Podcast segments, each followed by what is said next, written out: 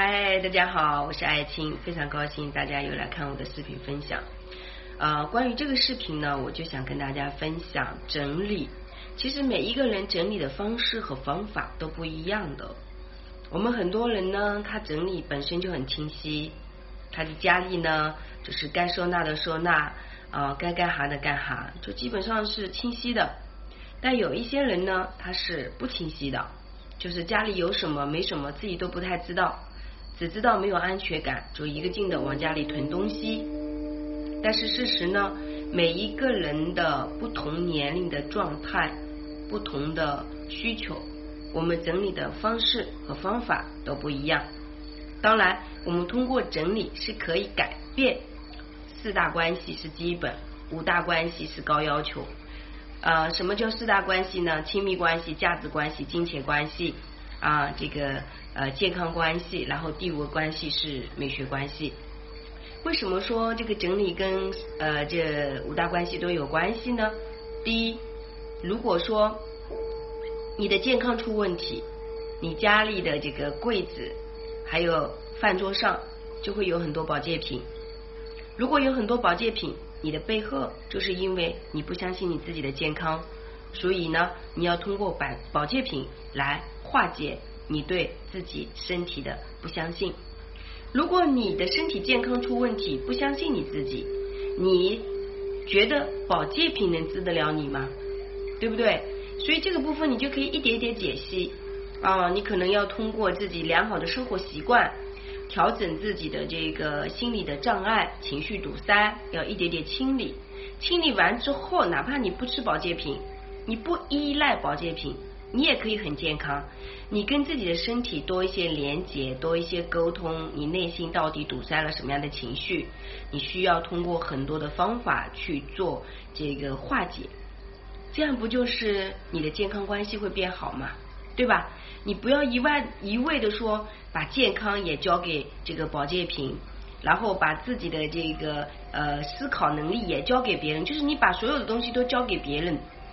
那肯定会出问题的，是不是啊？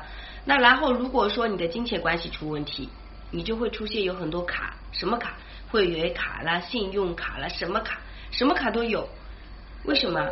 因为你没有安全感，你只要觉得抓住一点什么东西，就就是你的。那其实你一开始的频率不对，你办再多的卡，它只会让你办的更快，不会让你有时间。去享受独处，有时间去觉察、去思考自己的人生为什么是这样子的。所以每一个物品的背后解析，这个是很高层次的一个处理，应该说非常高的一个疗愈板块了。但基本上我们每个人层级不一样，比如说你整理带着目的性去整，它就能够解决你根本性的问题。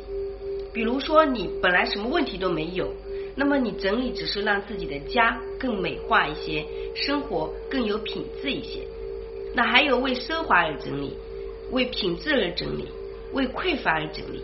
每一个人的整理状态都不一样，有的是为迷茫而整理。首先你要很清楚你是为了什么而整理。还有很多人说我想要有一段新的亲密关系，那很好。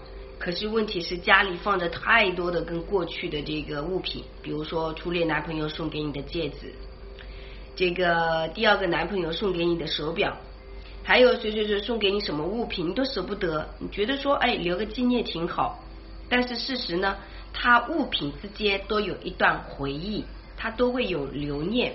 虽然你放在车屉里不再去看它，但是它也是会有一股能量。